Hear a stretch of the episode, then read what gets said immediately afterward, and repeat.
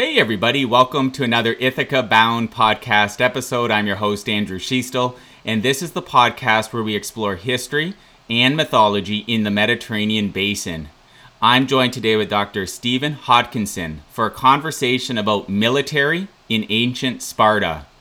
Dr. Hodkinson is emeritus professor, so retired with honors, emeritus professor, Department of Classics and Archaeology, University of Nottingham, based in the UK. He is also member of the Center for Spartan and Peloponnesian Studies. He's written many publications over his career, especially on Sparta, including a couple books as examples. He is author of Property and Wealth in Classical Sparta, which was published by Classical Press of Wales, and he is a co-editor, Sparta in War, which is also published by Classical Press of Wales. Welcome to the call, Stephen. It's good to be here, Andrew. It's great to chat with you. So, we're chatting about the military of ancient Sparta. So, as a background question, Stephen, can you um, lay out the demarcation, if you will, for the conversation? Where would Sparta been in the ancient um, period? And for this, I'm going to invert that what uh, when we talk about the ancient period, um, what uh, time frame should we focus on the most in this conversation? And in that time frame, when people talk about the Sparta region, what are they talking about for that region?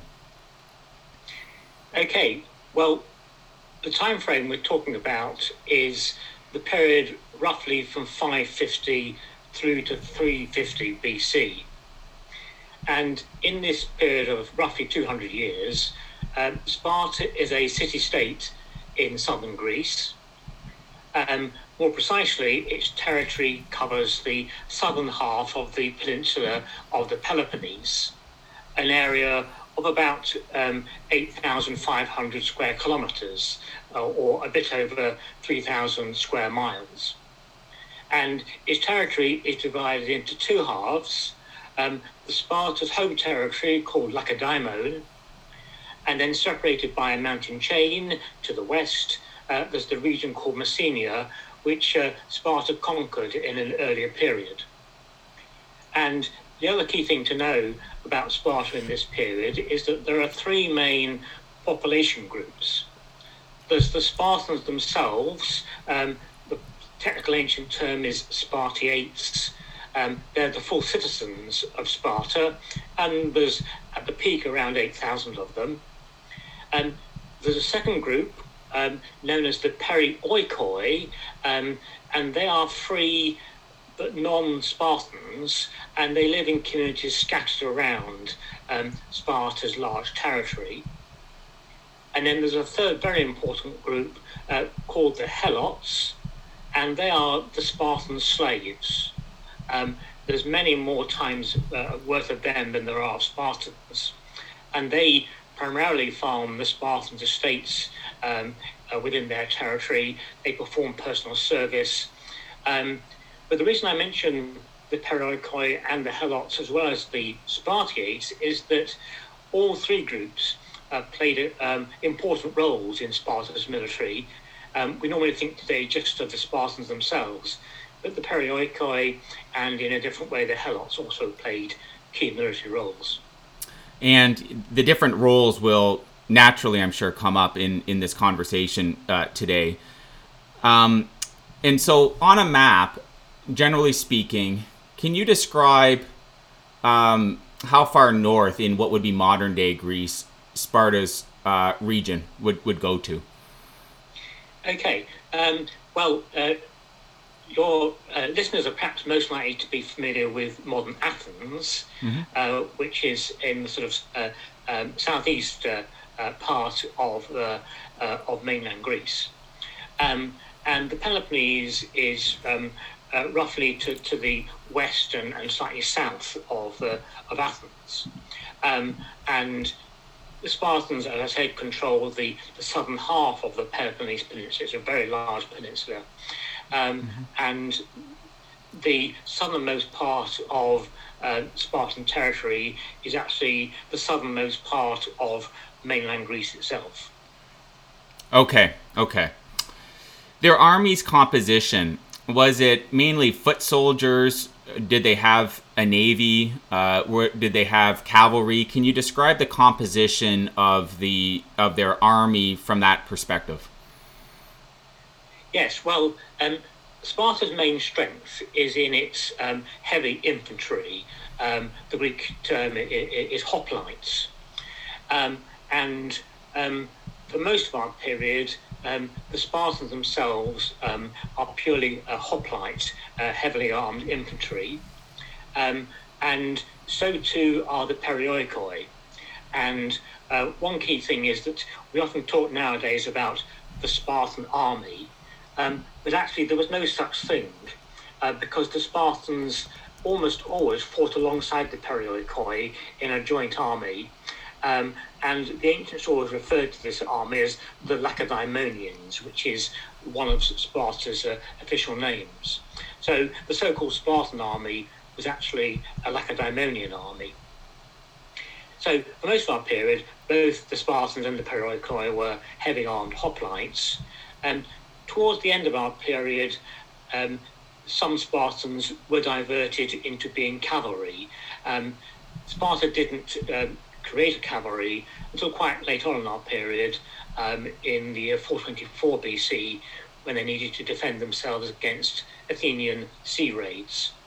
Um, and Sparta's um, cavalry uh, increased over the rest of our period, but it, it was always a, a, a, subsidiary armed to the, the hoplite infantry. And a question for clarification the perioikoi were they the helots or the uh, free but not civilians? Um, yes, the Perioikoi, uh, they're not helots, no. The helots are slaves. Uh, the Perioikoi are free Greeks. Um, they live in their own small self-governing communities scattered around Sparta's territory, uh, Lacedaemon and, and Messenia.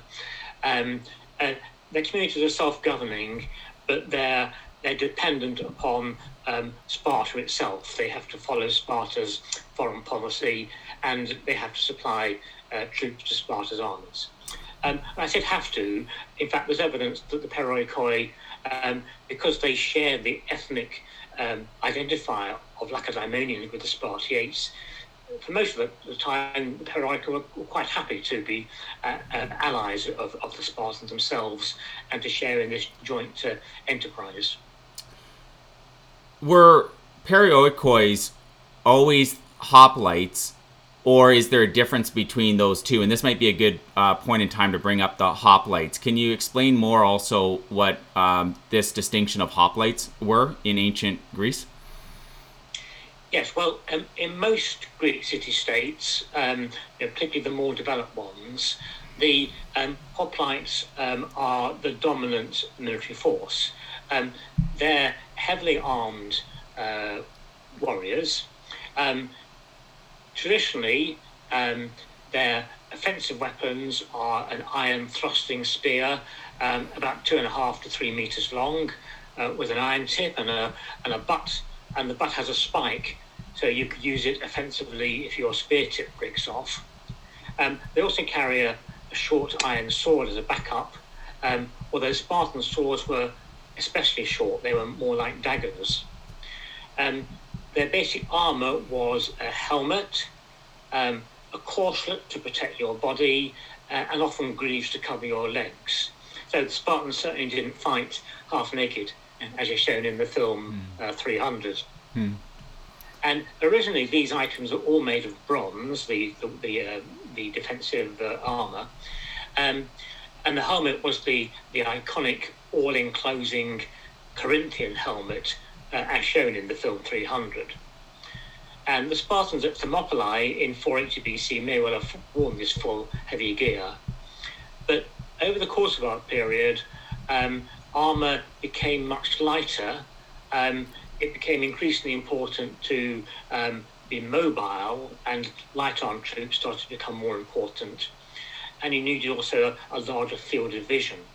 So the Corinthian helmet was replaced by a simple conical brimless cap called a pilos.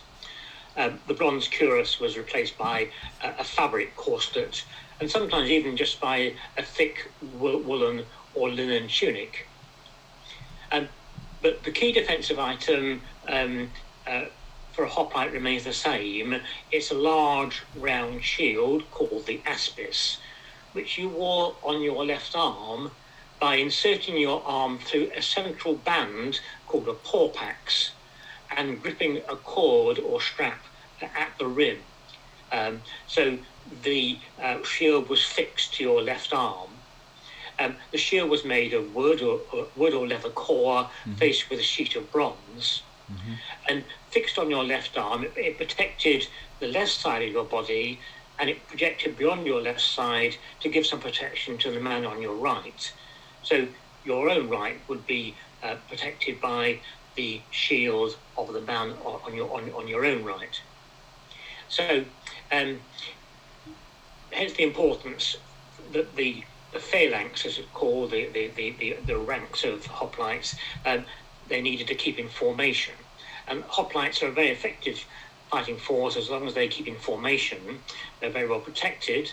Um, but in their, with their, in disorder, they quickly become vulnerable because your right side lack, lack protection if you haven't got someone close by you on your right.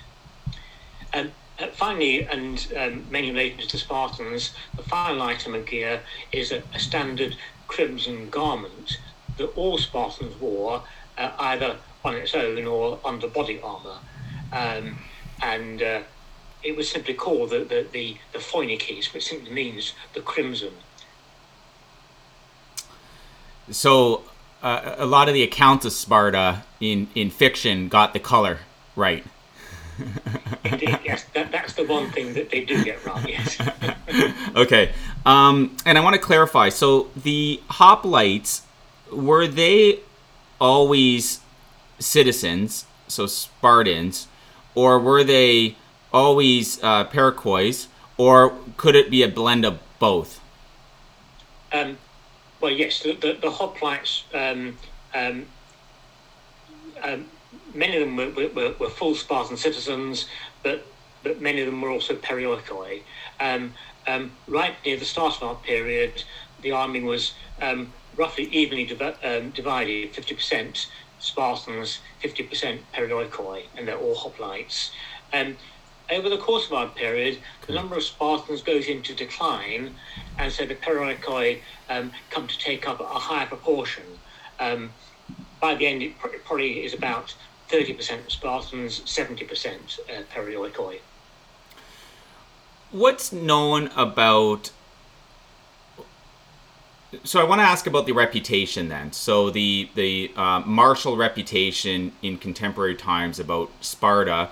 Um, in your research, uh, and you've you've combed over lots of evidence on this.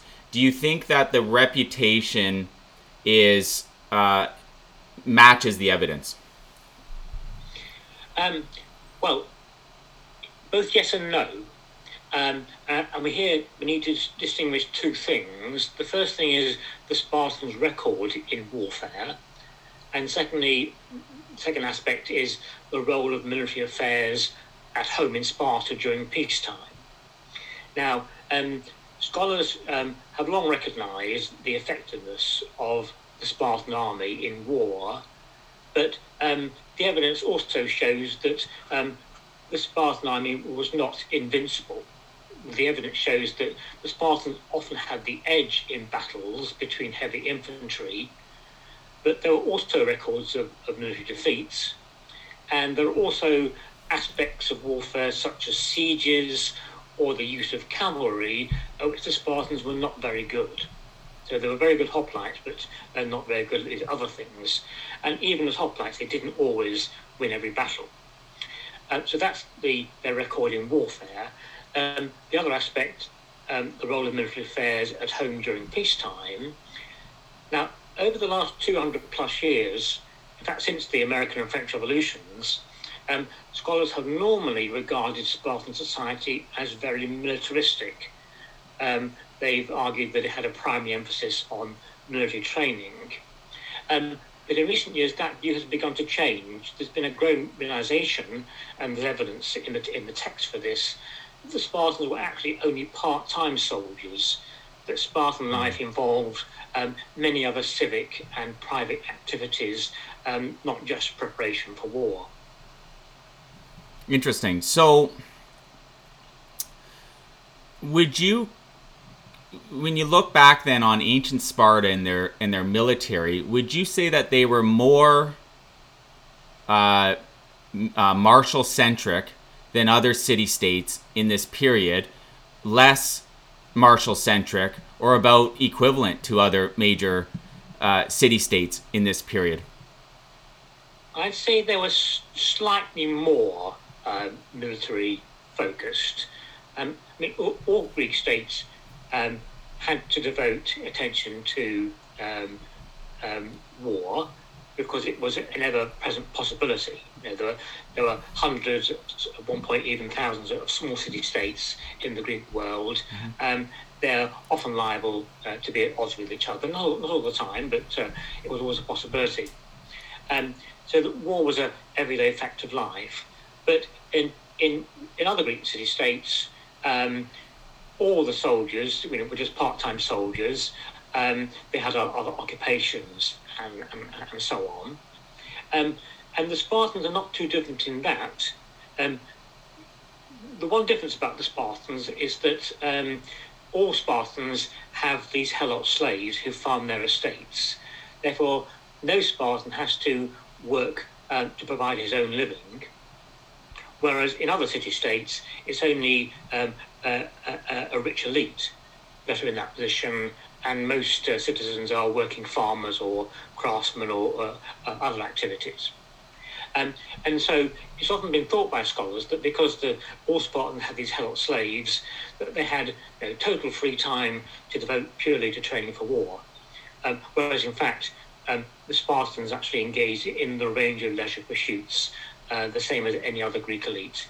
And warfare was an important part of that, but it was by no means the only thing. Um, and the other thing I'd say is that the Spartan state is rather more systematic in how it prepares for war. It, it's, it's more efficiently organised in, in, its, in its military preparations. Um, that doesn't mean that rank and file Spartans spent all their time on military preparations, but the state uh, had a system in place that was, was much more effective. Okay, so you touched on some things with the types of people. So let's speak more about um, recruitment and and people in in in the army. What's known about um, the percentage of, let's say, Spartans or or paroikois that were required to serve in the army from a conscription perspective? So I'm curious about that. And then, um, did women have a role? in the army, and then anything known about age, so a minimum age for recruitment. Okay, um, well, I'll start with, with the women because um, that's important. Um, um no, women didn't have any um, active role in in, in the Spartan army, and in fact, for most part period, Spartan women would not see any military action at all because Sparta's campaigns were almost all abroad. Um, only in the very last years of, of, of this period, um, for the first time in, in 370 BC, uh, only then was Sparta ever invaded in our period by a foreign army. And the sources record that the women were quite shocked by their first experience of, actual war, um, seeing their properties burning uh, and being under enemy attack. Um, but, but women uh, uh, are not, not directly involved. Um, as for the men, um, it was a duty for every Spartan, every Spartiate, um, to um, to serve in the army. And you served in the army from age 20, um, and you continued to be liable for call up until you reached age 60. So, so all, all Spartans from 20 to 59 inclusive um, were liable for call up. And often the Spartans chose the younger age group, so they didn't always pull out the full range for all their campaigns. Um, because it was reckoned that the younger men were fitter, stronger, uh, more likely to be effective. Um, and the Spartans, like other Greeks, played, placed a great emphasis upon physical fitness rather than on having specialized skills. Um, like other Greeks, the Spartans thought that fighting with a spear and sword was a natural thing, you didn't have to train for it. Um, so the emphasis was mainly on how physically fit you were to withstand the fatigues of soldiering, and that's why they tended to, um, uh, unless it was a dire emergency, they tended to uh, uh, call upon the younger age groups, perhaps up to age 40 or up to age 50, um, and only called out the, uh, the men in their 50s in, uh, in emergencies. Um, so, so going back to your question, all, all Spartiates um, were liable for military service. Among the Perioikoi, it's difficult to know because we know so far much less about the Perioikoi. We, we don't know then how many Perioikoi there were. Um, so it's more likely that, um, as in other Greek states, it was only the relatively well-off Perioikoi that served in the army. Um, to be able to afford the um, all this uh, armor and weapons that I mentioned, you had to be quite well off, and you had to provide it out of your own resources. Um, um, among the Perioikoi, it wouldn't have been provided uh, for you by the state.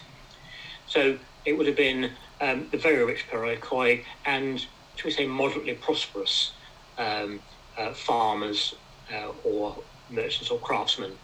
Um, so probably only a proportion of the, uh, the population of, of the Perioikoi would uh, would fight in, in the army. What's known about the military's discipline and training? Okay, well, um, it's often said, as I mentioned earlier, that the Spartans were full time professional soldiers, and actually that's very far from the truth. Um, they were only part time, both in their campaigning, um, even during the peak of Spartan warfare. Um, the percentage of time they spent on campaign never went above 33%, and often it was 10% or less. And it's similar regarding peacetime training at home. There's little evidence for dedicated military training. For example, there's no evidence for weapons practice or for mock combat. Um, and as I mentioned already, much of the training was based on physical fitness. So you'd go regularly to the gymnasium, uh, do wrestling and uh, other sports. And also, um, Xenophon, our best source, tells us that um, for men over age 30, hunting, which, which was done on foot, was regarded as the best occupation uh, because that improves your physical fitness. Um, and the only one item of specific training for war um, that we know of is marching drill. Um, the ability to for the army to maneuver effectively as a unit without falling into disorder. And um, Sparta's armies had the reputation of being able to perform battlefield maneuvers that are beyond the reach of other Greek states. Um, so it's, it's, as a collective that the Spartans excel rather than as individual soldiers. Um, but how much time did this um, marching drill take up? Well, Xenophon, who, who himself was an experienced soldier and he knew Sparta well, says that the manoeuvres could be actually learned quite easily um, because the hoplite phalanx was organised through files and all each man had to do was to follow the man in front of him in the file and that didn't require extensive training.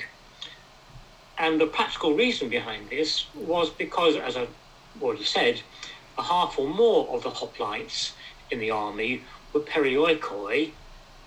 Many of them were working farmers or in uh, other occupations.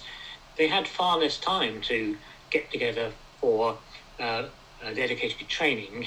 So the whole army, both the Spartiates and the perioikoi, had to have a, uh, a system of uh, marching um, and manoeuvring that could be learnt with comparatively little uh, time spent on it. Um, and uh, but that little time the Spartans spent on it meant, that the um, uh, the drill worked out very effectively. The, the, army could could manoeuvre very effectively around the battlefield while whilst maintaining its good order. And you've mentioned uh, the the phalanx a couple times now. For someone that is new to that term, can you describe what that um, uh, position is that a, the military would take in a battle? Yes, um, the phalanx refers to the um, the body of hoplite um, soldiers, um, and is organised according to ranks and files. Um, the, the, ranks are, uh, if you look, if you look at a, if you're facing, uh, coming to face to face with a, a Spartan phalanx, uh, you see a, a, long row of men in front of you, stretching to your right and your left, um, and, and those are all the ranks. Um, and behind the front man in each of those ranks, there's uh, a file, typically of eight men, uh, although the number could, could, could vary and it could be adjusted. Um, and um, so for each front rank man, um, there will be typically be seven men behind him, and they would form this file. And it's this file that um, manoeuvres, um, each, each, of, each of the files manoeuvres in a coordinated way um, so that the Spartans can, can, can do their effective drill. Um, so that's what a phalanx is effectively. Um, it, it, it's it's this, this, this row of, of, of ranks of soldiers uh, arranged in files.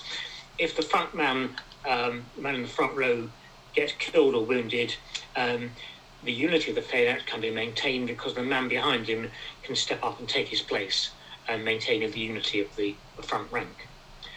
And, and also the, the men behind the front man can also exert pressure by um, urging the front man forward, and when the two armies come to clash uh, uh, physically, um, they can make a, a, kind of collective shove that can uh, aim to push back the enemy phalanx.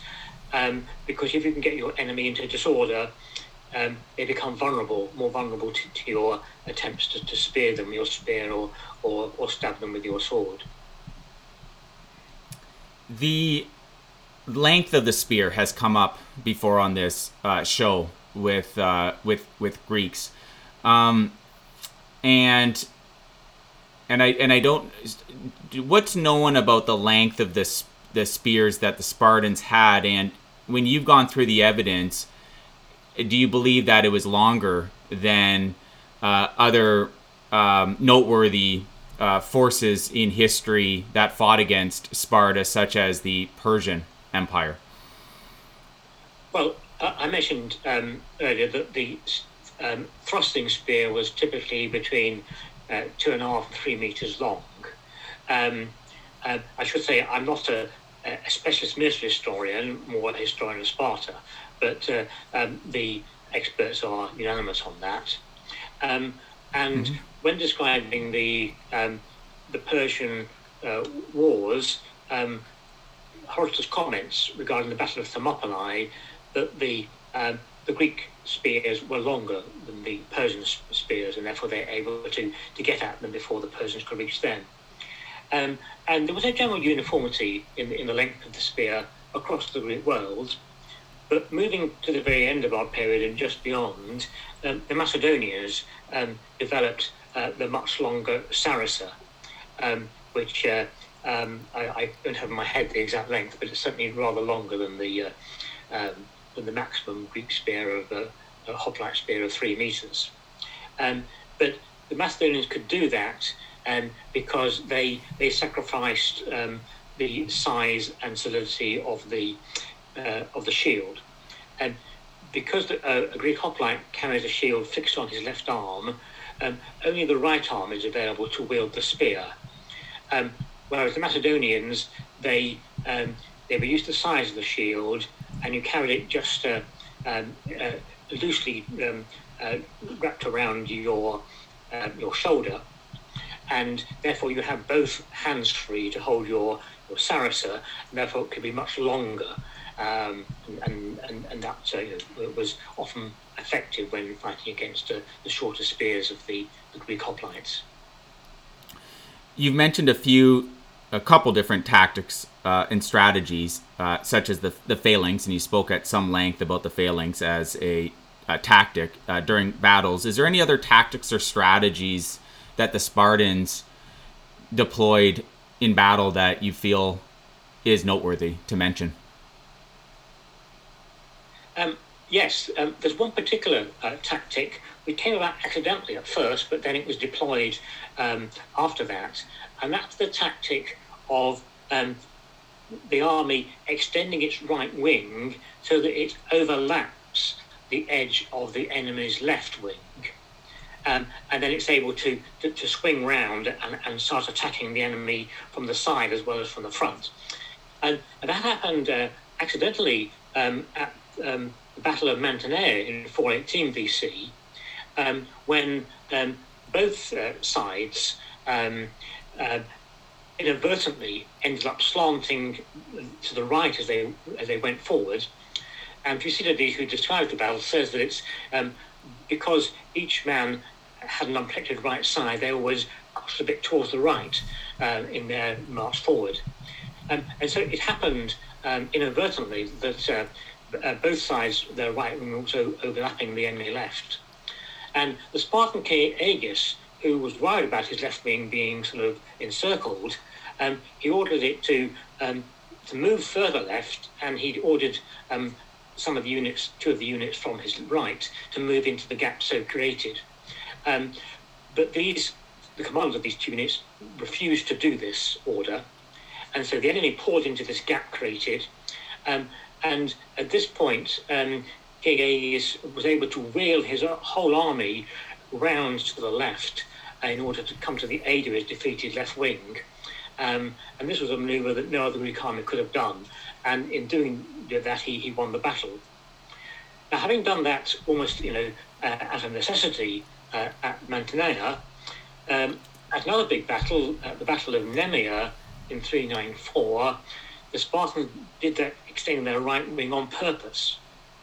Um, and again, what happened was that the uh, uh, their left wing was defeated uh, by the enemy, um, but um, the Spartans on the right wing you know, overlapped and then marched sideways across the battlefield, mopping up all the enemy troops. And as the victorious enemy right was returning to the battlefield, having pursued the uh, Lacedaemonian left, they, they, as they came back to battle, they had their right sides exposed, and they, they were easy prey for the, for the Spartans doing that. And then the final battle that I'd mention, where the Spartans seem to have tried to do it again. There's a bit of controversy because the sources are a bit contradictory. It's the Battle of Leuctra in 371, which is Sparta's big defeat that provokes the collapse of her power. And it seems that the Spartans tried again to extend their right wing for the overlapping uh, manoeuvre, but the Thebans uh, opposite them um, adopted an effective counter manoeuvre. They massed their troops on their left wing and made an in depth head-on assault on the Lacedaemonian right wing, which is where the king was, and they pinned it down, killed, the Spartan king, and ended up winning the battle. So um, that's an example of how the Spartans often develop a good technique, but then they tend to stick with it. They're not very good at sort of uh, um, devising new tactics. Um, they tend to, to fall back on what's worked before, and that's of course vulnerable then to to enemies um, being aware what they're going to do and devising effective countermeasures. Hmm. It's a good segue to speak about for a moment uh, the evolution in this period from a tactic strategy and an equipment perspective. Earlier, you spoke about iron spears, iron swords, Corinthian helmets, um, some other things. Um, was there any evolution that you noted in your research over time? Any improvements of their equipment or uh, strategies? Well, um, there is a general trend in our period towards um, lighter armed, more mobile warfare, and um, I mentioned uh, that you know the, the Spartans themselves, and indeed uh, other Greek hoplites, um, o- over the course of the fifth century, in particular, they, they lightened their equipment um, and ha- had helmets with, with greater visibility, um, and and this was because of the increased importance of light armed troops. Um, and um, when you weren't just fighting a battle in an open plain uh, where there was two heavy armed phalanxes coming together, when it was a question of uh, um, more almost guerrilla style warfare or warfare in mountainous terrain um, where uh, you were vulnerable to um, being attacked from the heights or you could do it yourself, um, there became an increasing premium on having uh, light armed troops um, who were much more mobile. Um, they're sometimes called peltasts, but peltasts is just one form of light armed troops. Um, um, and indeed, the Spartans themselves, they sometimes employed the helots as light armed troops, the helot slaves. At the final battle of the, of the Persian War, the Battle of Plataea in 479, um, there were 10,000 Spartans and Perioikoi hoplites, but there were 35,000 helots armed as light armed troops. Um, and uh, adding bulk and mobility to, to, the army. Now, the helots weren't always employed in that way. That was a, an exceptional mobilization of the helots. But um, the Spartans, in more normal occasions, when they weren't facing a massive threat like the Persians, the Spartans had in their within their territory a people called the Sciritae on the very northern borders, the mountainous areas um, on the border of Lacedaemon, and they often acted as light armed troops. They were these light armed troops were often mobile javelin throwers. They didn't have to come to close quarters with a thrusting spear. They could run up to a phalanx, discharge their javelins, and, and then run out of reach, and then repeat the maneuver again and again. And so the Spartans came to employ the Sciritae for this, and also they employed mercenaries from, from, from, from other, um, uh, other places in the Greek world uh, to act as their light armed troops. And the Spartans also tried to develop their own tactic for dealing with attack by uh, enemy javelin throwers. Um, they had their young men, the men in their 20s, spread across the whole of the line. Um, and at the point where the javelin throwers started to um, run back in retreat, they, the Spartans would often send out their youngest, fastest hoplites to try to catch up with them. Um, and that's, of course, why these hoplites were now um, uh, wearing much less heavy gear. And sometimes it did work. Sometimes they were able to catch the peltasts. Sometimes it didn't. Um, but it, it, it was you know, the lightening of the hoplite equipment made it a possibility, um, a feasible possibility on, on some occasions. Um, and we also find over time um, the Spartans um, engaging, um, uh, hiring other mercenary troops. Um, for, for, example, archers. Um, the Spartans started to create an archer force uh, again in the 420s BC, and they often use mercenaries, uh, and particularly mercenaries from Crete. Uh, um, Cretan archers were famous throughout the Greek world uh, as a this was the speciality of, of, uh, of warfare in Crete. So we find Cretan armors uh, hired as mercenaries by the Spartans and also um, people called slingers who use kind of kind of catapults to sling small lead bullets, um, and they they have a similar role to the, the archers and the the uh, light armed troops, and that their their aim is to disrupt the hoplites. Um, you know, if you've got, if you've got halo uh, arrows and uh, and these lead bullets coming at you, it, it can throw the phalanx into disarray and enable the, um, the enemy's hoplites, uh, then to, to get in among uh, the uh, opposing hoplite force and, uh, and cause more damage. So um, the Spartans do adapt, um, and then of course the other adaptation is the development of cavalry. Um, the Spartans don't have any cavalry, as I've said, until 424. Mm. They create their own cavalry uh, after that point. point, and at the end of the fifth century, either side of the year 400 BC, they actually um, reorganized their army um, such that the hoplite divisions um, have a cavalry contingent working in parallel with them. So whereas formerly the hoplites had worked on their own, and cavalry is an entirely separate contingent, um, um, from the late 5th century onwards, um, the cavalry and the, uh, the infantry are working, at least in theory, they're, they're, work, they're working more in common as part of the same division. Um, the Spartans are never very effective at cavalry, um, and it doesn't seem to be as well organised um, uh, as the infantry was. Um, Xenophon, mm.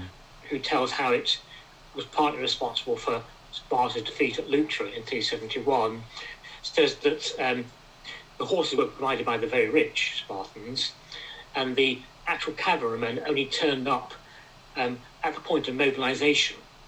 So um, um, he didn't get to know his horse until it was time to actually take the horse out on warfare. And I don't know whether you've ever seen uh, the modern pentathlon in the Olympic Games. Uh, I, I, had the opportunity to actually attend the uh, London Olympics in 2012, and I went to the modern pentathlon. And whereas in the show jumping um, and other equestrian events, the horse, the, the, the horsemen are working with uh, uh, horses they've trained in their own stables and so on. They know them very well. And in the modern pentathlon, one of the disciplines is that you have you're given a, an entirely random new horse um, you've never seen before, and you have to do a, a show jumping routine. And it's, it's, it was evident uh, watching it that some of the horses uh, and riders just didn't get on well together. You know, they hadn't had any time to really uh, um, form a working partnership. And that seems to have been the case with the, the Spartan cavalry too. And that's one reason why their, their cavalry was, was not as effective as, as cavalry of other Greek armies. You've spent a lot of time on many parts of Sparta, not just military. How many years have you been uh, studying the history of Sparta now? Well, I first started it um, when I was in my third and final undergraduate year, um, which was when 1973 74. yeah, yeah. a long, long time ago. Almost 50 years. How, how many how many trips to Greece have you made over the years? Um, um, I, when I was younger, uh, an awful lot. Of, uh, I, I, was, you know, visiting Greece most years. Um, since um, uh, having a, a, family and and uh, now caring for elderly relatives, uh, I have more, you know, commitments at home, um, and, and, so the opportunity to, to, travel sort of haven't been as frequent. Mm. but you know, I've been to Greece and to Sparta itself uh, many times. Um, and uh, the the modern city of Sparta did the, did the honour of making me uh, an honorary citizen of, of, of their, their modern city uh, back in 2010 um, for, oh. for my contributions to the history of Sparta. Isn't that exceptional? I've really enjoyed speaking with you, Stephen. Thanks for coming on the show today. Well, it's been my pleasure, Andrew, and uh, good luck with, you, with your series. And I look forward to hearing the podcast. Ah, thanks, Stephen. Okay, everybody, the couple books again that Dr. Hodkinson wrote as examples that I mentioned at the start of the episode. He's author of Property and Wealth in Classical Sparta, and he's a co editor of Sparta and War. I'll drop links to both the books in the show notes on the ithacabound.com's associated subpage to this episode. Stephen and everybody listening, as always, wishing a marvelous journey.